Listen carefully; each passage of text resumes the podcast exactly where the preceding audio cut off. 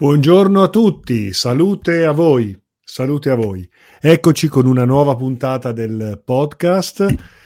Registro il podcast che viene caricato su Podbean, potete andare a vedere tutte le puntate dei podcast attraverso il mio sito carlodorofatti.com. In home page troverete il rimando ai podcast, che sono degli audio, come ben sapete, ma in occasione del podcast mi diverto, mi piace, trovo gradevole fare la diretta Facebook, che va sulla mia pagina Carlo Dorofatti, Accademia ACOS. Bene, io ricevo molte domande da parte vostra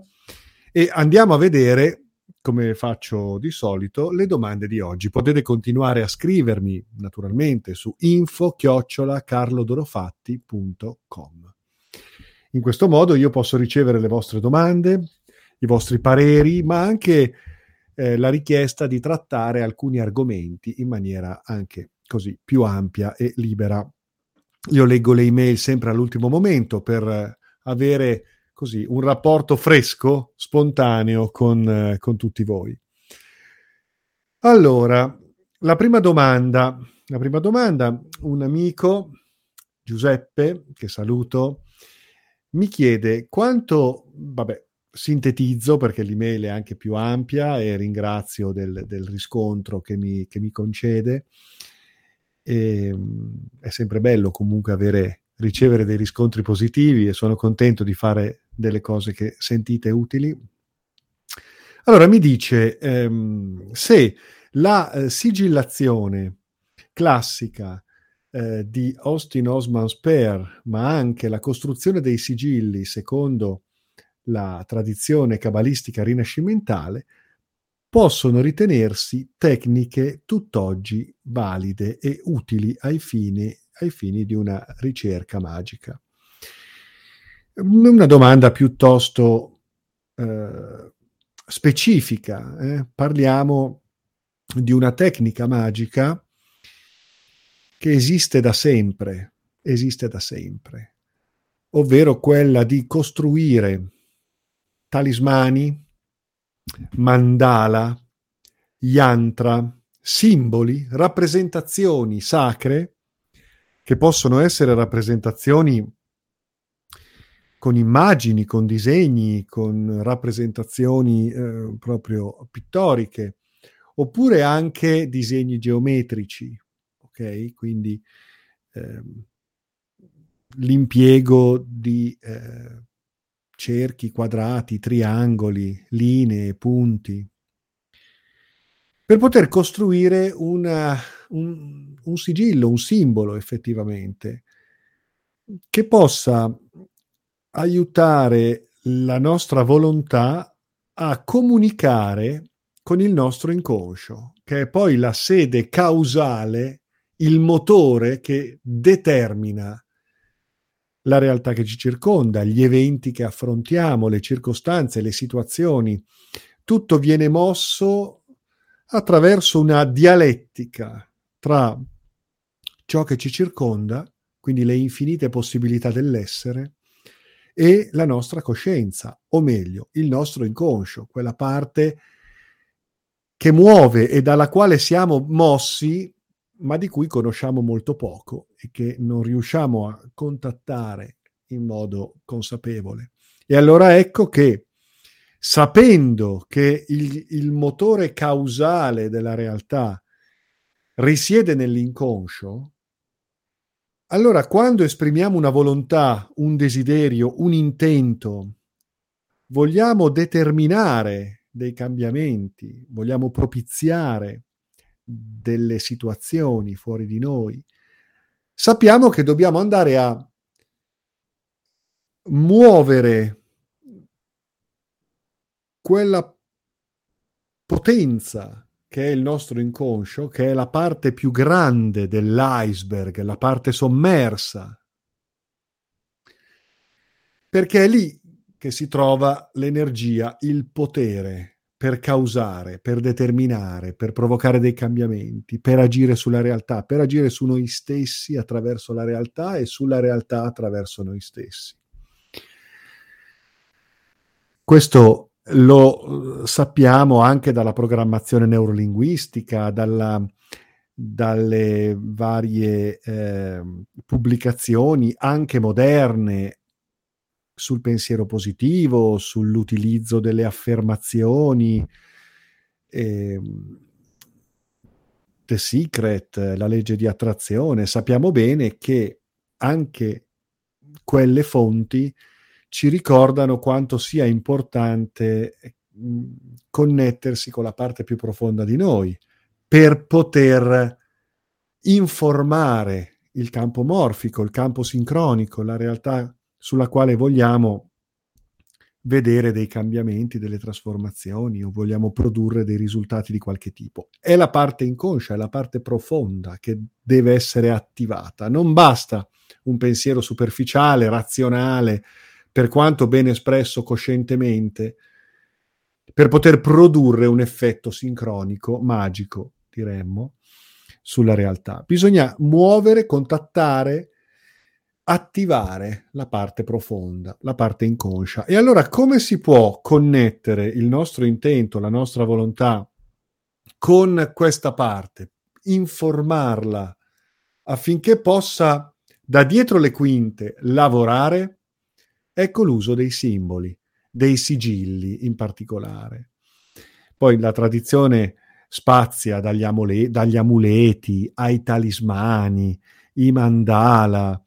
i segni di potere, le lingue sacre. Però, ecco, fondamentalmente il concetto è quello, cioè l'uso del simbolo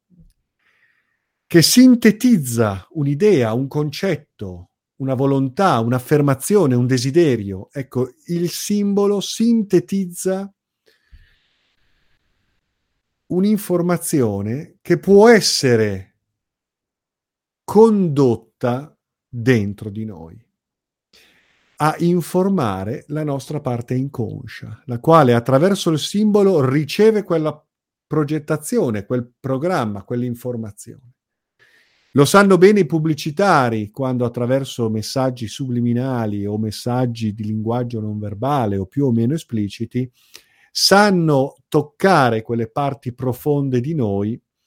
per produrre una reazione, per portarci quindi a comprare un certo prodotto, preferirlo rispetto ad altri prodotti, sentire il bisogno di averlo, eccetera, eccetera. Quindi c'è una branca dell'ipnosi, della programmazione neurolinguistica che ha fornito degli strumenti agli esperti di marketing per poter effettivamente operare in questo senso. Simbolo è colore, immagine, forma, disegno. E ci sono diversi modi per creare questi simboli. Molto interessante effettivamente è la costruzione dei sigilli, dei talismani che ricaviamo dalla tradizione ebraica, dalla tradizione cabalistica, poi ripresa e amplificata dai magisti rinascimentali,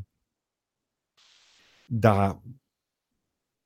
Marsilio Ficino, Pico della Mirandola, Raimondo Lullo, per poi arrivare a Cornelio Agrippa. Nel suo De filosofia occulta troviamo dei sigilli molto interessanti che riprendono una certa tecnica che ha a che fare con i quadrati magici, l'alfabeto ebraico, la gematria, ha a che fare con tutta una serie di tecniche per poter arrivare a realizzare dei tratti, dei glifi che poi opportunamente confezionati, ecco, rappresentano dei sigilli che aiutano il magista ad entrare in relazione con certe possibilità, certi risultati, o connettersi con diversi stati di coscienza o diverse forme di intelligenze, anche invisibili, anche di altre dimensioni. E questo lo troviamo ben descritto, ad esempio, nel libro di Israel Regardie, personaggio molto interessante. Siamo nell'ambito della Golden Dawn, siamo anche nell'ambito dei rapporti che Regardie ebbe come suo segretario per un certo periodo di Aleister Crowley, e Regardie ha scritto un testo che troviamo pubblicato, mi sembra, da Hermes Edizioni, proprio sui talismani. E ripercorre un po' l'aspetto, diciamo, tradizionale della costruzione dei talismani secondo il magismo occidentale, il cui fondamento sappiamo essere, per molti versi, la cabala ebraica, che poi in realtà è ben più antica rispetto al ritenerla semplicemente una creazione del giudaismo, dell'ebraismo. In realtà la cabala ha una storia molto antica, molto più antica, che ha a che fare con Babilonia, ha a che fare con l'antico Egitto, ma adesso sorvoliamo. Austin Osman Spare è stato un personaggio interessantissimo, un artista, un allievo di Crowley, anche se poi ha preso altre vie sue personali, un genio, un folle, un creativo, senz'altro un personaggio che non conosceremmo probabilmente neanche più di tanto se non fosse stata per l'opera divulgativa di Kenneth Grant, che ha fatto conoscere al mondo esoterico personaggi come Lovecraft, per esempio, che era già certamente conosciuto come scrittore, ma tutta una serie di correlazioni con la magia e con l'esoterismo le dobbiamo al fatto che Grant ne abbia parlato diffusamente, ma anche Austin Osman Spare, per esempio, di cui Grant ha parlato molto e che quindi è oggi molto conosciuto in certi ambienti che hanno a che fare con Telema, con la Magic, con la Math Magic, con la Chaos Magic. Abbiamo tutta una serie di addentellati che coinvolgono una figura così interessante come fu quella di Austin Osman Spare. Spare creò un sistema di sigillazione. Io ho tenuto un seminario di introduzione a questo sistema di sigillazione proprio un mese fa circa, nell'ambito del 4° anno accademico, e se qualcuno fosse interessato può scrivermi per avere questo seminario di una giornata sulla sigillazione. Poi ho ripreso l'argomento in ambiti più ristretti, più iniziatici, perché vale la pena conoscere i sistemi di sigillazione. Sono tecniche molto efficaci che, dal mio punto di vista, devono essere considerate con la dovuta maturità e quindi con una certa crescita alle spalle di esperienza iniziatica. Teniamo conto che glifi, sigilli, simboli possono essere ricevuti, ispirati, intuiti o anche costruiti seguendo delle tecniche precise. Recentemente nel magismo di tutto il mondo osserviamo come si rivelino dei glifi, dei sigilli, dei simboli anche complessi, da quello che viene ritenuto essere o è effettivamente il rapporto con intelligenze extraterrestri, ad esempio, sulla base del quale vengono costruiti linguaggi magici, codici magici, tecniche magiche, laddove per magia intendiamo l'esplorazione anche con dimensioni altre della realtà, della coscienza, della psiche, le quali possono risuonare con dimensioni altre dello spazio-tempo e della vita. E quindi ecco che si entra in relazione non solo, come tradizionalmente si vuole, con entità, angeli, demoni, psicocreature di diverso ordine e grado, forze divine, intelligenze preterumane, nell'ambito del sottile, del metafisico, ma in realtà qui entriamo in connessione anche con qualcosa di fisico, iperfisico, parallelo, che ha la sua fisicità, ha la sua esistenza, che si può rivelare entrando o interferendo in qualche modo con il nostro piano di esistenza, con il nostro piano percettivo. E qui ecco che recentemente, nell'ultimo secolo, soprattutto un certo tipo di indagine ufologica, che diventa poi un'indagine del fenomeno del contattismo, si declina insieme alla conoscenza esoterica e a tutta una serie di conoscenze, contenuti dell'esperienza magica e magico-mistica che sono molto interessanti da considerare e da analizzare. Siamo in un momento di apertura, di espansione di coscienza, di risveglio, di grandi cambiamenti alle porte. Siamo in un momento in cui i portali sono aperti e giungono alle coscienze preparate una serie di stimoli. E quindi ho voluto infatti recentemente fare quel seminario sulla sigillazione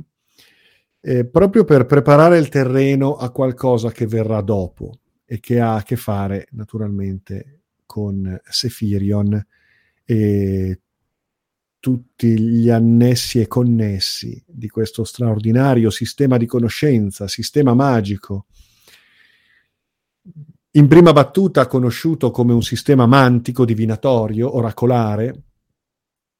ma che in realtà dietro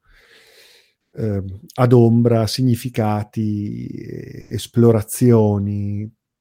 conoscenze e sperimentazioni molto molto d'avanguardia nell'ambito dell'analisi della realtà, della considerazione di tutti quegli aspetti che vanno recuperati e sviluppati alla luce di una alchimia metamorfica volta ad un evento epocale che sarà quello di uno straordinario rinnovamento, di una straordinaria rinascita dell'umanità cosmica, divina, oltre questo tempo e verso qualcosa di assolutamente nuovo. E questo è stato profetizzato da sempre, da tutte le grandi tradizioni spirituali, magiche e religiose di ogni latitudine, di ogni tempo, e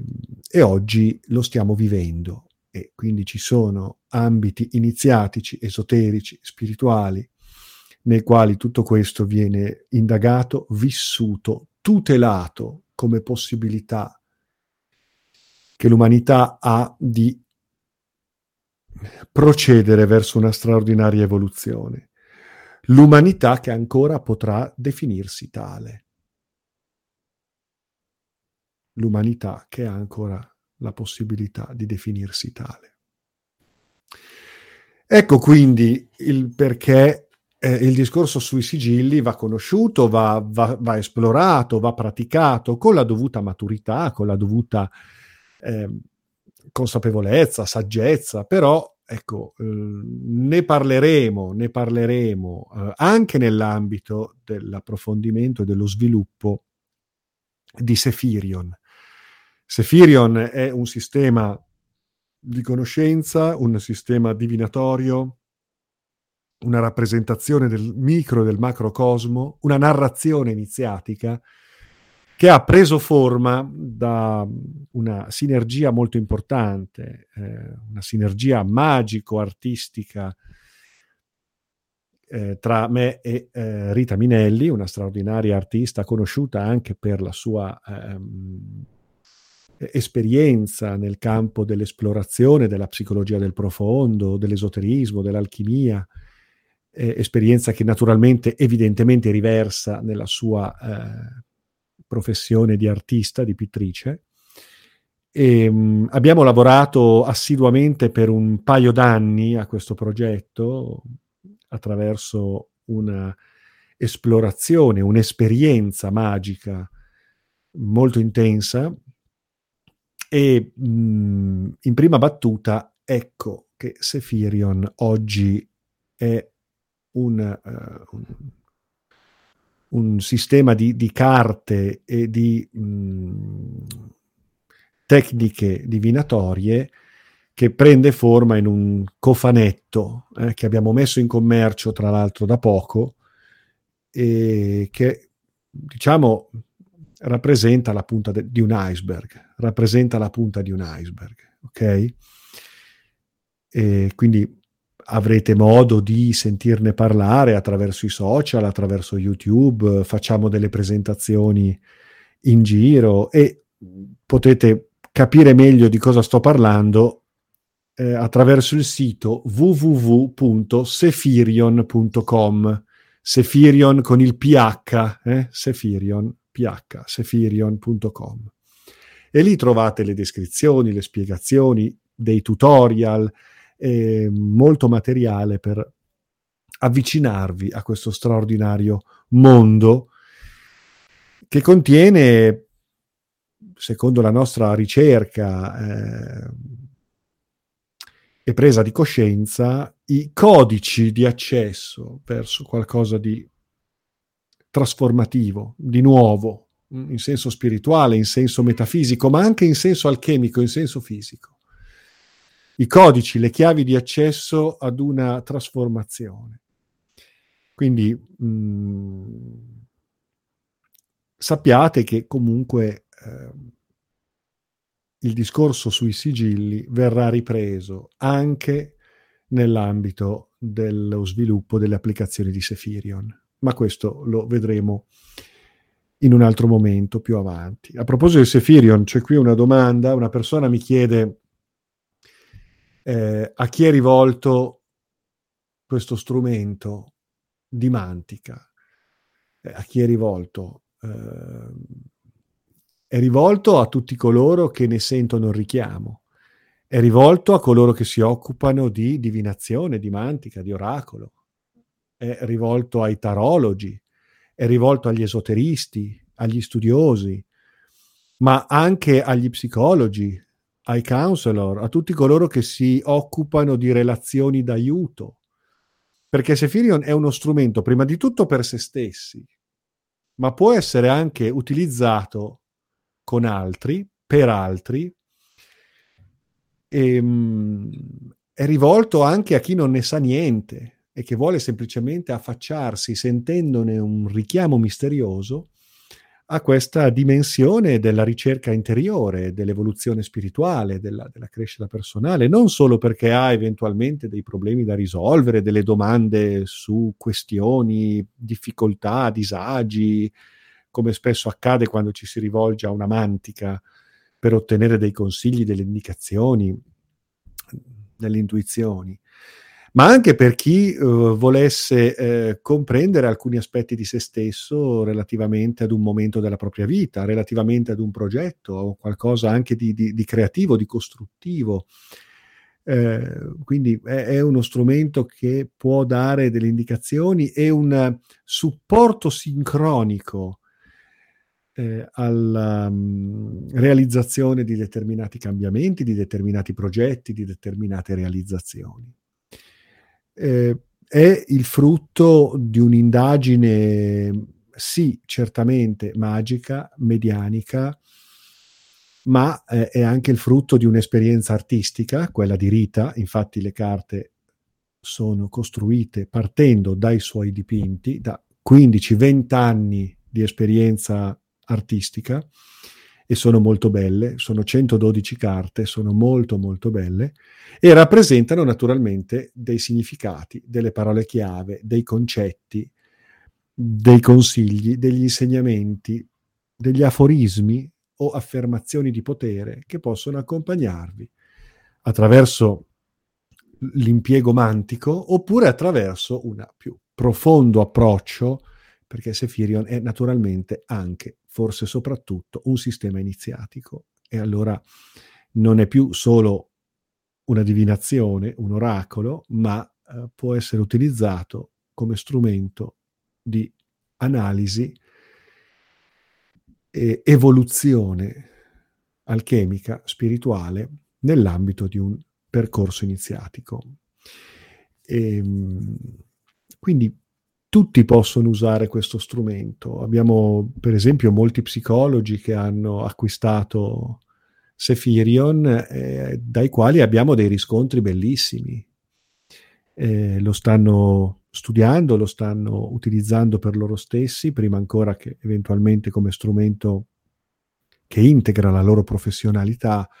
nell'ambito della psicologia, del sostegno, della relazione d'aiuto, nell'ambito di tutto quello che può essere il mondo della psicoterapia, ma anche delle tecniche motivazionali e cose di questo tipo. Quindi veramente può essere utilizzato e facilmente conosciuto, perché poi a prima vista sembra complicato, ma non è complicato, è complesso. E dandosi tempo, utilizzando il manuale, i tutorial online, familiarizzando con le carte, con i sistemi di stesa, si può facilmente entrare nel mondo di Sephirion, potendo da subito applicare Sephirion come strumento di mantica. Poi naturalmente può essere molto di più, quindi può diventare oggetto di studi molto approfonditi e quindi di ulteriori approfondimenti anche da parte nostra, di noi autori, mio e di Rita, che ci mettiamo a disposizione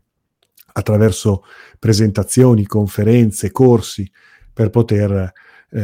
illustrare anche gli aspetti più ampi, profondi di Sephirion.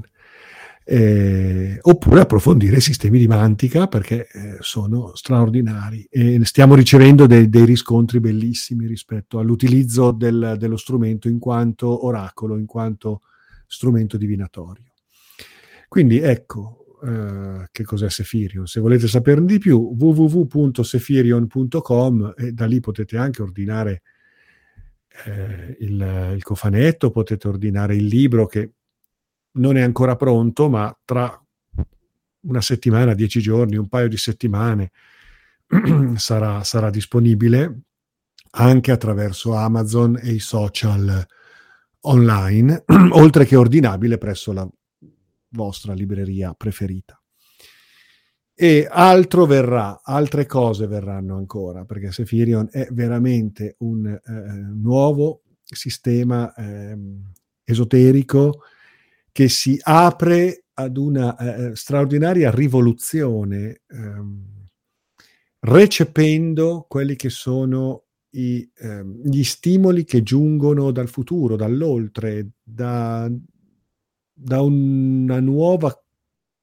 manifestazione del possibile, ancora sconosciuta, ancora difficile da comprendere, addirittura da immaginare, ma siamo certi che ci aspettano grandi, grandi, grandi momenti di riscatto, risveglio, riformulazione della realtà, rinnovamento. Certamente per tutti coloro che sentono, vogliono, comprendono, decidono di comprendere e si aprono a un certo tipo di visione, di prospettiva, di sentire intimo, e che quindi sono vivi e sono umani. Quindi non per tutti, perché in questo momento non siamo tutti vivi e non siamo tutti umani, ma non solo eventualmente nel senso extraterrestre, ma proprio nel senso dei valori, nel senso di ciò che significa essere umano. Oggi ci troviamo in un delirio disumano che stravolge le menti, i cuori, le coscienze. Però la possibilità di fare delle scelte, di comprendere, di comprendersi, di usare il senno per guardarsi intorno e capire quello che sta succedendo, questo ce l'abbiamo tutti. Però poi ognuno fa le sue scelte, ha il suo viaggio, e può riscattarsi partecipando ad una grande onda di rinnovamento, di cambiamento, di rinascita,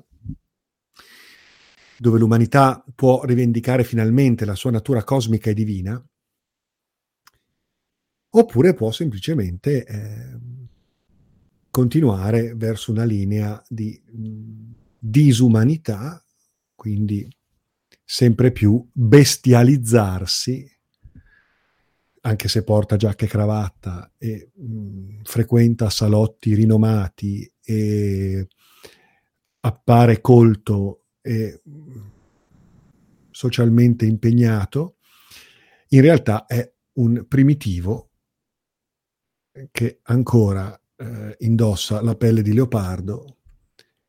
cervello rettile, meccanismi di attacco-fuga, paura, ignoranza rispetto alla propria reale natura, e quindi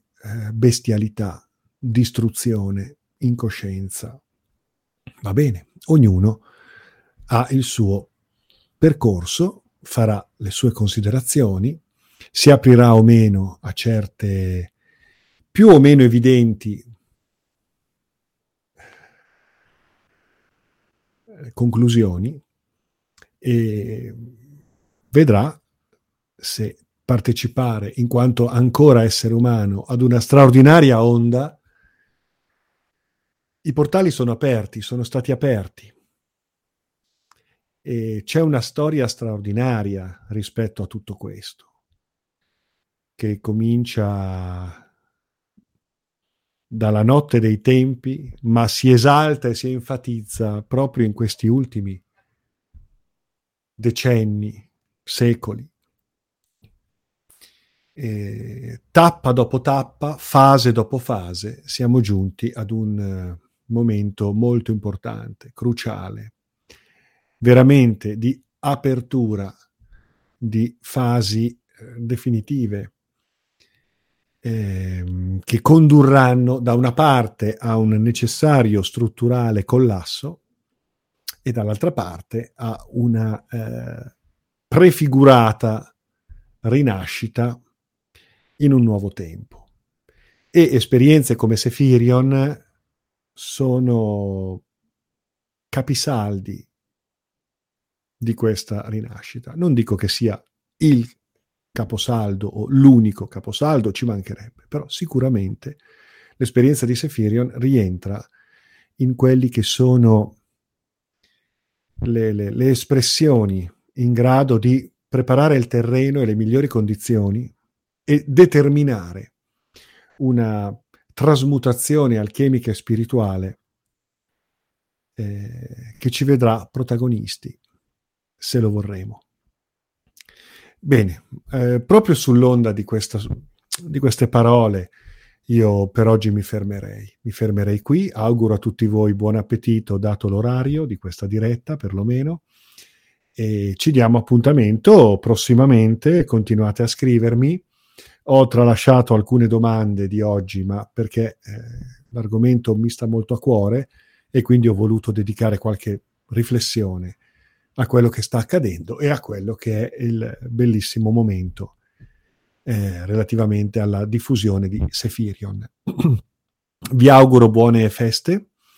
buon solstizio, buon Capodanno e tante belle cose. E vi ringrazio. Salute a voi.